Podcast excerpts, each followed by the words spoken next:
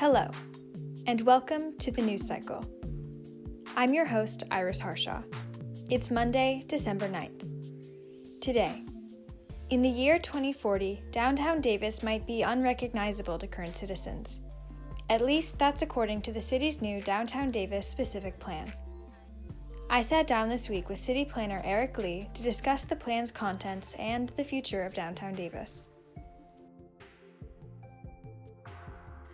Can you first explain generally what the downtown specific plan is? So, the Downtown Davis Specific Plan is an update to the existing uh, specific plan that we have for the downtown. It's called the, the, existing one is called the Core Area Specific Plan, and it was developed uh, more than 20 years ago to help guide development downtown. And since that time, we've come a long way, and we've found that there's a need to update that plan with new uh, new policies, new requirements to just address some of the issues that we have today.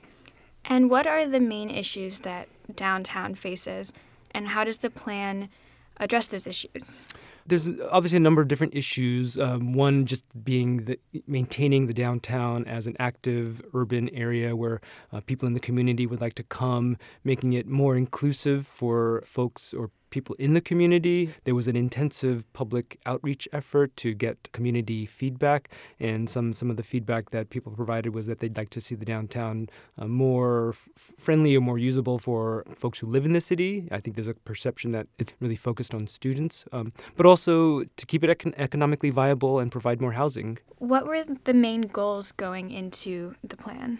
Yeah, there was a few. Um, one was certainly to uh, support the downtown businesses, keep it as a commercial center for the city, to improve what we call the uh, certainty both for developers and property owners as well as for the public, meaning that if someone wanted to construct a project, uh, we wanted to make sure that people on all sides kind of had a better understanding of what the expectations were and how to get there and how to achieve it. What were the most innovative and surprising things that the plan outlines? There's been a lot of new concepts or new um, uh, priorities or things that the community would like to see. One of the big ones is sustainability, mm. uh, be, just because of the issues that we face today. So, trying to ensure that development is more sustainable or even make downtown a model of sustainability for development, address some of the say, public realm, the maybe lack of open space that people have identified.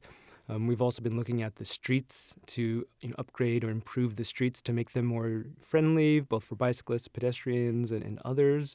There's a big focus of the city to reduce our carbon emissions. Um, you see what ways we can do what we can do to uh, reduce car usage, and then the other big component would be what is called the form-based code. T- tell me more about that. Sure. So we have the specific plan, which is a policy document. It's really a high-level uh, guidance on the vi- with a vision for the downtown. It identifies some general goals and how to how to get there, a bit of a roadmap. But the other part of the question is how do we actually do that? And so there are a lot of implementing items. What does the city actually need to do uh, to achieve that vision? And one of the one of the main avenues is the form based code, which is also the zoning code, uh, which ident- identifies or establishes the standards on uh, what kind of buildings can be built and where, how large, um, the uses. So it's it's much more detailed.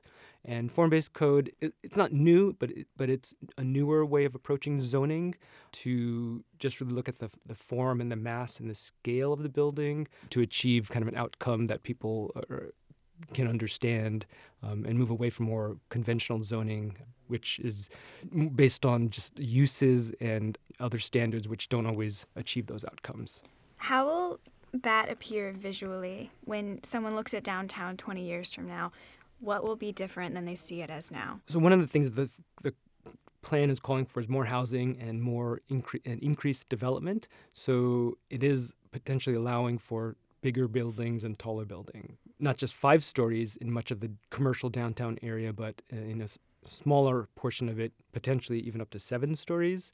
Uh, it does, yeah, absolutely, it can be high, but it does depend on private development. And so we're trying to create an environment where a property owner is able to, to develop and, and feels they have the, the kind of confidence of what they can what they can do and that they uh, can move forward with that type of large proposal, um, which can serve the city, serve housing, uh, provide for the needs, and just really add to the vitality of downtown. You mentioned that the future of downtown, as outlined in the specific plan, includes a lot of new housing. How much new housing would we be looking at? So, obviously, a lot of downtown, you know, will not change. You know, there's existing buildings that won't be redeveloped. There's more recent buildings which are not going to change, but there are areas for opportunity or for new development. And so the program that they're looking at right now, or we've looked at right now, is potentially to uh, accommodate up to 1,000 new housing units. And I think currently there's about 500 units in the downtown area that this mm-hmm. Includes. So this would be quite a quite an increase. But at the same time, when the uh, consultants, our consultants, have looked at it uh, and looked at the you know the financial part of it, you know. The, they determine it is feasible. Um, there's no guarantee we'll get all of that, but we want to, you know, be able to try and accommodate that. There's certainly a need for housing in the community, and so that's that's what the program proposes at this point. Um, a lot of Davis residents talk about wanting Davis to get to net zero carbon emissions and other very ambitious sustainability goals. How feasible does the city believe those goals are for the future? Well, I will say just for the plan, it does identify and incorporate a, different sustainability measures. It tries to be very forward thinking, um, but at the same time, it's and it's aspirational, saying meaning this is where we'd like to be. These are the types of projects we'd like to see, um, and how do we get there is, is you know big part of the equation. Um, but we do also recognize that there are other measures or other plans that will need to be completed. I mean, the city does have a, a climate action and adaptation plan. Um, in, as part of this process, we've talked about the need for a sustainability implementation plan. So some of those uh, additional steps that are needed to really drive down into the de- level of detail that would be needed to see how do we get there. You know, it's it's very ag- aggressive, and we're and the city is very forward thinking. Um, so it's not an easy easy process, and obviously there's a lot of factors beyond the city's control or even our community's control, you know, to to to deal with. But you know, certainly we're doing our best that we can. The plan is out there. What should Davis residents do? Yeah, we are certainly welcoming comments. So we've been going through a two-year long process and taking community feedback, and we've developed or the consultants have drafted this plan, which is out for uh, public review and comment. And so that period ends on January 14th. And so we're we've been holding various meetings, um, kind of doing outreach in other ways to try and encourage people to look at the plan, review it. They don't need to review all of it, but whatever comments or feedback people have, um, we're we're sort of welcoming that. we would like to you know see what what uh, the comments are, kind of how what have we incorporated their feedback accurately? Um, are there any issues or things that that you know they're concerned about or that are missing? They can provide comments. Uh, there's an online comment form where they can submit comments. They can email them.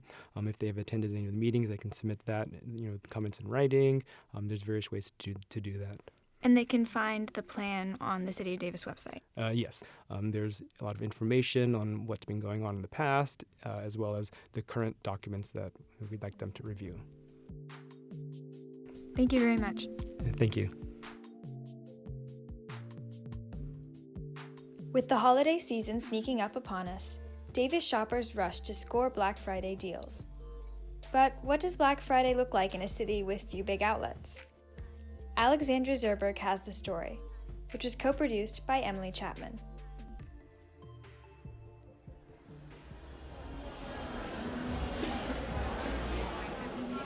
As the winter holidays reap around the corner, shoppers rush to buy presents for their loved ones.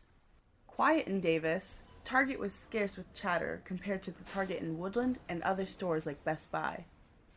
Davis resident Michelle John found that this year's Black Friday held great deals. Well, I think it seems like there's some pretty good deals out here for people, so I think that's a that's a good thing. Other people partaking in this year's shopping spree found the stores to be very busy. Target Tech employee Branson Johnson found this year to be stressful. However, found that patience is key when dealing with ambitious shoppers. Um, this is my first Black Friday I've ever worked, so it's pretty busy. Uh, it's a good experience. Um, I'd say it's a lot of emotions high because a lot of people want what they want, but they have to be patient. So a lot of delayed gratification as well. But not everybody likes to be patient. So we just try to work and get to everybody as soon as possible. Although this year wasn't quite as busy in Davis, according to USA Today, Americans spent more money in 2019 shopping in stores than ever before. Another Target employee, Sandy Ramirez, felt that her first time working behind the counter was busy but bearable. It's pretty busy everywhere, but we do have some small breaks gaps in there, so we're able to even look around and see whoever needs help. Davis is a great place to find in store deals with little to no hassle dealing with big crowds. This is Alexandra Zurborg reporting. The news cycle is produced by the Blue Devil Hub in collaboration with the Davis Enterprise. Iris Harshaw is the producer. Dahlia Kraus is the assistant producer. And Daniel Ruiz Jimenez is the studio recording engineer. Thank you for listening. See you next week, Davis.